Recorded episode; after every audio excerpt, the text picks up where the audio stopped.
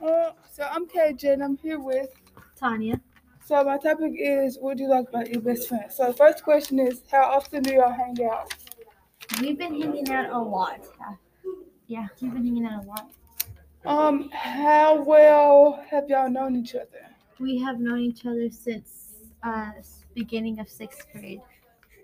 Um, what did you think about? Is it a girl or a boy?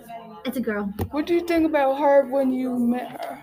Like, Well, honestly, she looked kind of mean, like one of those mean girls. But once I got to know her, she, her personality, it, I liked her more. um, do y'all share personal things, secret? Like, Yes, each other. she knows everything about me, and I know everything about her. you answered number five too. Well, that was the answer to number five anyway. um, I don't really want to answer this last question.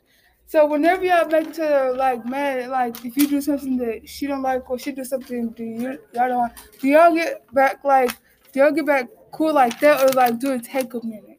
We talk about it, and then we become friends. So like communication is the key to everything.